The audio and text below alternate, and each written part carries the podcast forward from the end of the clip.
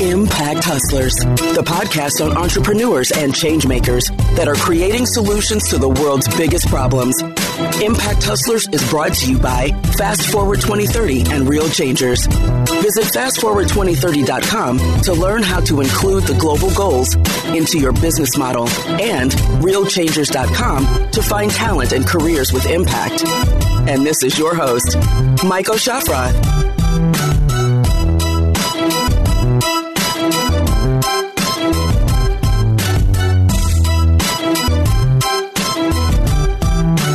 This is Impact Hustlers, the podcast on the entrepreneurs that solve the world's biggest social and environmental problems. And I'm your host, Michael Schaffrath. Thanks for tuning in to today's episode. If you like this episode, make sure to subscribe, leave a review, and share the episode, most importantly, with a friend. To keep updated on new episodes, visit impacthustlers.com and sign up for our email alerts. And follow us on Twitter as well at Impact Hustlers. Enjoy today's episode and let's go. In today's episode, I speak to Nick Doman and Will Pearson, the founders of Ocean Bottle. Ocean Bottle is a reusable stainless steel water bottle. Each bottle funds the collection of about a thousand plastic bottles, stopping them from ever entering the ocean. It's great to have you on the show. that was a short one. It's a pleasure, pleasure to be here. Thanks very much. Tell us briefly what Ocean Bottle is and why it matters. So, we basically developed it as a tool for individuals to be able to make impact on very directly on the ocean plastic problem. So that's why each bottle directly funds plastic collection and also sets up recycling infrastructure in coastal communities around the world. Amazing. That's very simple, simple idea. And where are you at right now on your journey? Yeah, so we launched this January. Uh, so that was sort of pre-orders. And so that's been, that was sort of the kickoff really of, of the company. And then we've basically started to deliver product uh, now this summer to 88 countries. Yeah, so we've we're basically been producing the first 30,000 bottles and sending out to, to all these different places. Amazing. Do you remember what the moment was that inspired you to start this company. Was there any single moment? Did you have the Attenborough effect where you're like, okay, I need to do something about this? So, how, how, was that? I think it's a great question. And I think we probably had several moments of inspiration. I remember one sort of pivotal moment was sort of sat in. So I met Nick at London Business School and we were there together. And I really wanted to do something about the, the ocean plastic crisis, basically. And I was sat in this cafe in London Business School, and someone was there with a, plastic bottle, and I sort of just thought, why are you there with the plastic bottle? You know, using one of those a day creates a, a mound of 365 plus plastic bottles a year. It's a, it's a huge pile of waste. And then someone else was there with with a reusable bottle, and they just looked a bit smug. They just sort of looked like I'm saving the world. And I knew that they were doing something great, and I knew that they were doing something positive and impactful, but I think also knew that we needed to do a lot more to solve the problem. So that was sort of the, the inspiration to connect individuals with that problem because they want they want to do something about it. Amazing. Um, now there's there's probably a bunch of bottles out there that kind of claim they're sustainable or that say, oh, we're going to donate something to some charity or stuff like that, right? And I think you actually talk about taking a no bullshit approach to sustainability. With again, yeah, a lot of competitors actually, you know, donating a bit to to charities or stuff like that. So how would you define that no bullshit approach? What does that actually mean for you? Yeah, so that no bullshit approach for us is our cornerstone in terms of how we operate as a company. We see all these companies saying how sustainable they are, and but they tend to tack on emission onto their previous business model, and at most it's one percent for the planet, which is one percent of revenue, and we not only give a revenue share, but we also lock in a profit share. So if we're at the moment, if we ever are making a large profit and it's over our revenue share, we'll give at least fifty percent of that profit to plastic collection, and our revenue share we're aiming hopefully will be well, our total share of plastic collection from our revenue will be hopefully about 30% when we're at scale. Amazing. Did you ever make the calculation how many bottles you have to sell to remove all the plastic from the oceans? or from It's a lot. it's a lot. It's a lot. But by 2023 we want to be collecting about 3 billion plastic bottles in weight. And those you you work with a partner organization, is that right? With Plastic Bank? Yeah, with Plastic Bank, who do all our plastic collection, mm. and they're an amazing partner. They're incredibly transparent. So tell us more about that. How does that work? And they actually collect it not from the oceans, I believe, but before they enter the oceans. Is that right? Yeah, so we decided very early on that we wanted to um, tackle ocean bound plastic because we did a lot of research into it and it's just as effective as collecting it before it reaches the ocean as than it is once it's already in the ocean. And once it's in the ocean, it's super, super expensive to collect. And 96% of plastic doesn't float, well, or sinks below a meter. So, yeah, so we work with Plastic Bank and they collect in Haiti, Philippines, Indonesia, and Brazil. And they do that by hiring plastic collectors to bring them to their collection points and then they're recycled. The ocean bound definition is anything that would otherwise be going into the ocean. So it's collected in areas that are coastal communities that have no waste management systems. So it's a really effective way of tackling the problem and it's super efficient and we couldn't be happier with the way it's been going. Amazing. I looked a bit at this ocean plastic problem, and then there's like companies that try to recover plastic from the oceans directly. I think there's this famous ocean cleanup Dutch company that I think just made an announcement last week that they're kind of actually starting to collect plastic. But then I saw this statistic, and I think you're quoting it as well on your website, that it's actually just a bunch of rivers in the world that put most of the plastic into the oceans. So, with your partner, are you kind of focusing on those rivers and kind of getting the plastic out of there? Or how do you make sure you're actually effective and not just doing something, but not really making a dent in, a, in the problem? Yeah. I that's such a good question, and uh, particularly to do with the sort of ocean cleanup element, because you know, as Nick touched upon, there's basically there's 22 million kilograms of plastic that surges into our ocean each day, which means that in just four days, more plastic actually goes into our ocean than is floating in the Pacific garbage patch. That also that comes down to a obviously the input of plastic from particularly polluted regions in, in monsoon season, but also due to the statistic of plastic sinking actually below the surface. So we have actually no idea of the extent of damage where we're causing beneath the surface. But yeah, in terms of the collection that we're undertaking, you know, we want to develop a really disruptive waste collection infrastructure with with Plastic Bank, where individuals anywhere, you know, it could be a school uh, where families can bring in recycling and exchange it and actually put them funds back into the school system. Um, there's all sorts of ways of, of really scaling this when because it's it's all an app, right? It's all it's an IBM blockchain platform, and all you need is is sort of the basic things behind it to be able to to put it out sort of worldwide. And the way the plastic bank works is actually that you know people get paid a little bit for um, collecting the plastic, right? That's correct. So you have both the kind of social and environmental impact in one. Exactly. So plastic collectors will commonly sort of get up to three times the market rate for that plastic, obviously depending on what it is and so on.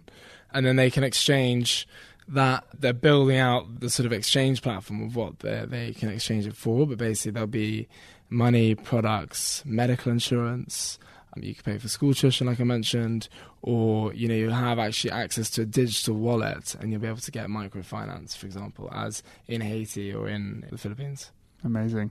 How do you see yourself as a company? Do you see yourself as a water bottle company, or is there kind of a long-term mission to create all kinds of products? Uh, how would you define your, or you just focus on the mission of taking plastic out, no matter what kind of products you can create to do that? How do you think about it? Yeah, that's a great question. So we don't actually see other water bottle companies as our competition. We tend to see us other impact companies as our competition.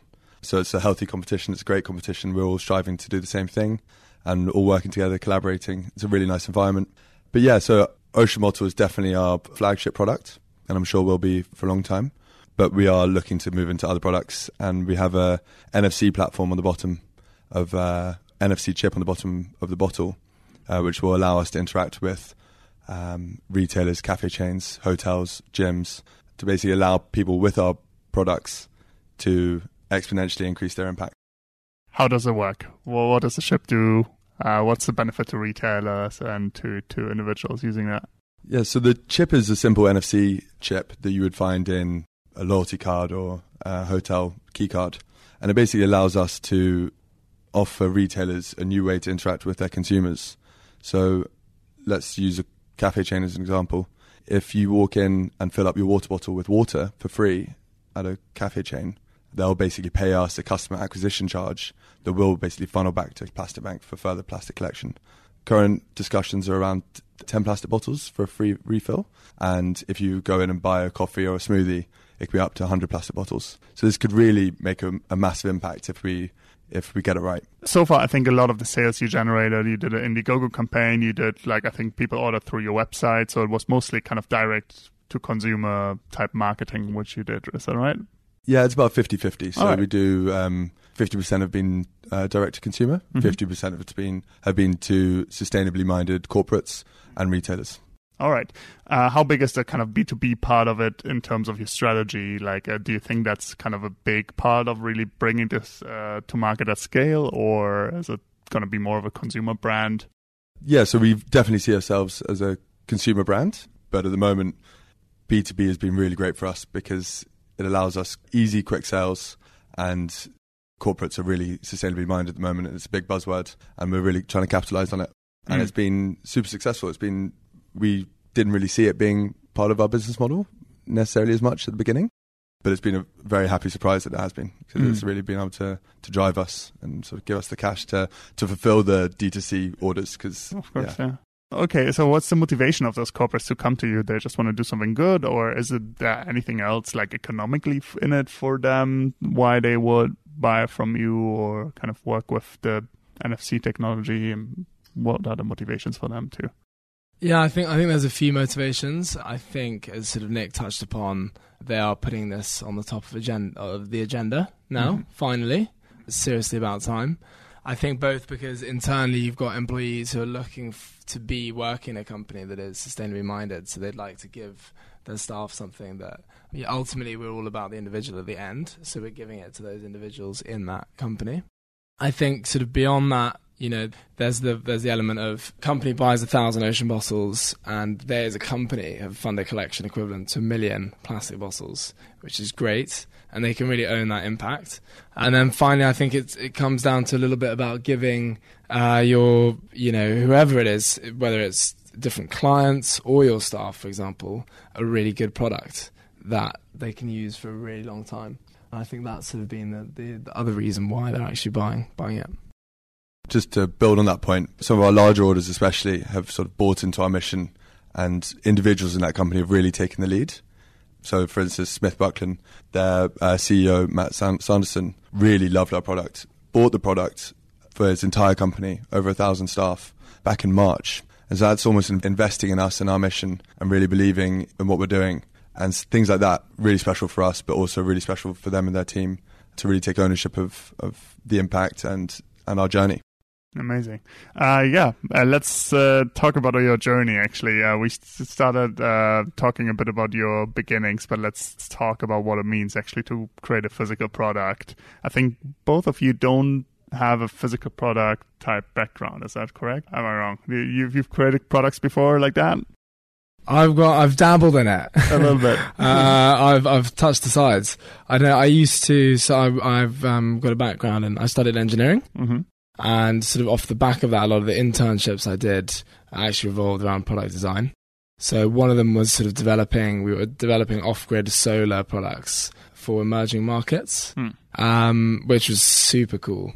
So that was kind of I, I did explore that a little bit, and I think I've always had an interest in products. So this was just kind of a new new era. But yeah, really, we've worked with our design partners, K8, based in Oslo, Norway, uh, who are you know total experts in the space and test things till they can no longer be tested and do so many sort of customer interviews.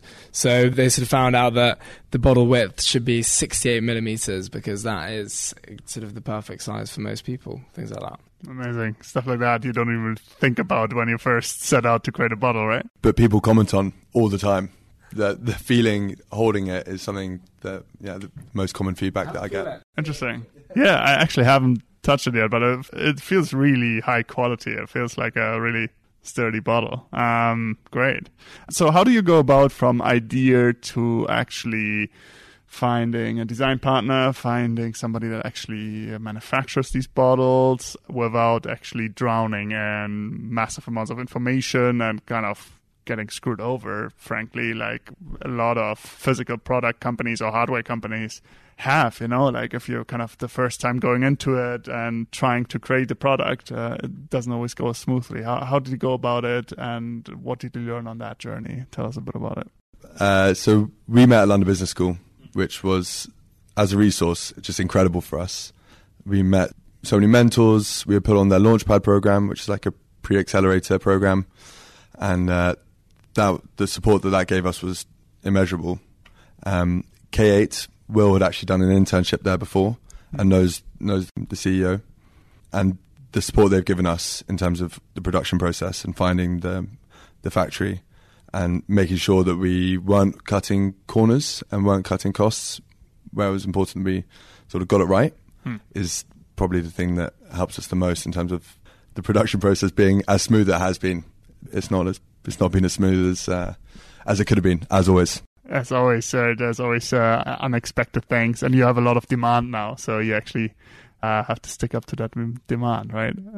yeah, while making so sticking to our timelines that we made mm. months and months ago, but also making the perfect product. It's been difficult. It's mm. been hmm. difficult, sort of yeah, and Will's really taken charge of that and really amazing. Uh, what's the biggest challenge there? Is it finding the manufacturing partner? Is it kind of making sure that you know things happen on timeline, all of it, or what has been the biggest challenge of producing a physical product for anybody listening to this, wanting to create maybe not a bottle to compete with you, hopefully. so don't share too many insights. But for any entrepreneurs that want to create physical products and maybe haven't really done much in that space before. I think I think it's all about partnerships. You know, like Nick said, we can't do you can't do it on your own. There was just the, basically a couple of us to begin with. Um, so being able to rely on on these people with expertise is just pivotal. Everything from sort of you know, our website developers, you know, they were even a partner because they gave us deferred payment terms of like nine months and that was that was more sort of on, on the investment side and, and things. Um, but yeah, in, in, terms of product, I think I think you need a great partner to be able to really make it happen. Mm. Otherwise, uh, it is pretty tough actually. Is there any assumptions you made in the very beginning about your business that were proven completely wrong or something like that? Like any anything you thought, okay, this this is how we're gonna do it, and it was like, oh, actually, it doesn't work like this. Something like that. That's a great question. Difficult one, right? or any like big learnings you took away over the last few years of you know? That's a great question. I think we've been we've been lucky. The people that we have chosen as partners have been really great to us, mm. and are continuing to be great to us. Um, so in, in, that regard, we are we have been very lucky. I think learnings, it's yeah, you never know what's around the corner, and when you think things are going to start to slow down, you're you're kidding yourself. I think that's the main thing. We always say we're still saying it. We're still saying it. Next month is going to be easier. We'll be able to get this done, and uh, that's the biggest lie that you ever tell yourself. yeah, it gets more and more hectic, and it get there's more and more on your mm. plate, and uh, quite rightly, people are very demanding of your time. well, that's a call to action to all the listeners to order a lot of bottles on your website, so you don't get any time to rest. Yeah, please, it's it's a, the it's always a good thing. Just yeah, more business, more demand. We couldn't be happier with where we're at, and it's but it's uh, yeah driven us into the ground occasionally. I can imagine. Yeah, how do you balance? I think it's your first business together specifically, right? Yeah, so first business. How do you balance, and how do you kind of deal deal with that pressure? Yeah, support each other whenever we can. I think getting advice from people that have done it before has probably been our biggest asset and getting coaching on everything. Because we d- whenever we do make decisions together we we talk things through pretty thoroughly. And we do tend to do quite well I think. I think we work well together as a team. But there have been occasions where we've really needed outside coaching and it's been invaluable because so many things that you would never know would be a problem until they are uh, we're always looking outside the company for advice. Amazing. Thank you. Yeah no I, I can agree more. I think just sort of everyone sharing their, you know, how high the burden level is, I think is important in the team. And really thinking about, okay, how are we going to solve this? Who are we going to potentially hire to, you know, fill that crisis or to sort of patch in those problems? I think for us, having, we sort of thought that we'd go our own way in the beginning, and then we managed to very luckily get a, a place, an accelerator program, an impact accelerator called Katapult So we went out to Oslo for three months on this uh, accelerator program, and exactly as Nick said, some of the advice they gave us was just amazing, both on sort of smaller decisions, bigger decisions. Made us, uh, yeah, uh, it was a lot easier. Amazing. And take the help.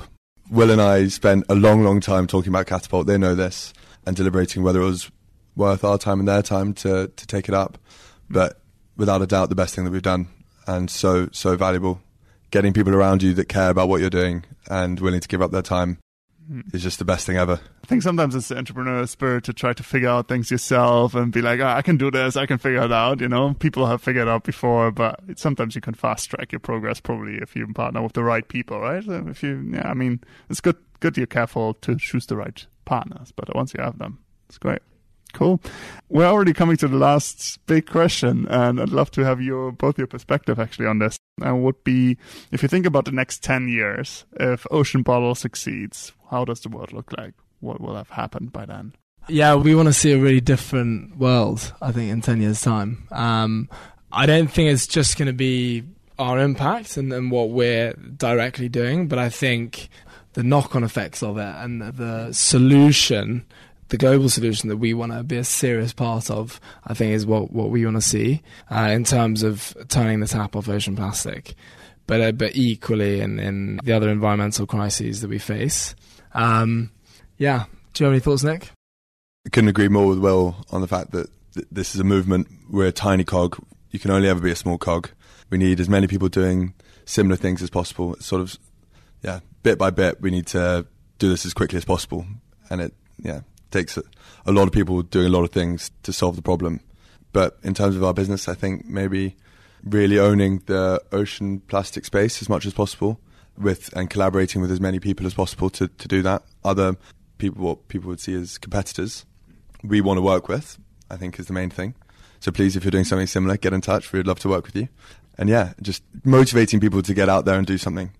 And that's what we're trying to do with our product. It's an empowerment tool to showcase what you're doing, remind you of it every day, and really try and do small things to make a big effect.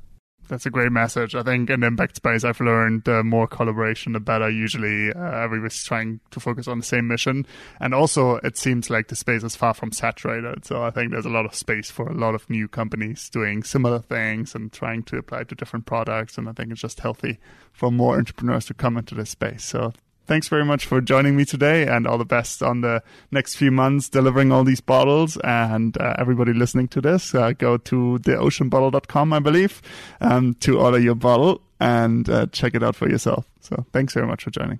Thanks for having us. Thanks very Thank much. you. Thanks for listening to today's episode. If you like this episode, make sure to subscribe, leave a review, and share the episode with a friend.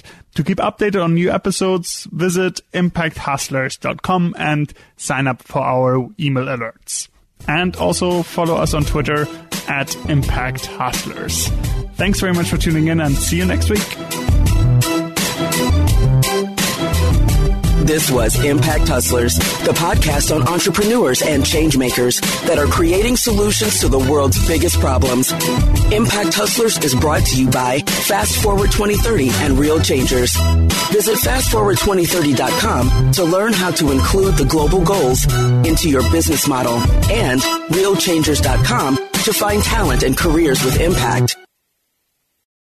Thanks for listening to today's episode. If you enjoyed this episode, please subscribe, share the episode, leave us a review, and consider becoming a supporter on buymeacoffee.com slash impact hustlers. This means a lot to me. Thank you very much for tuning in and see you next time.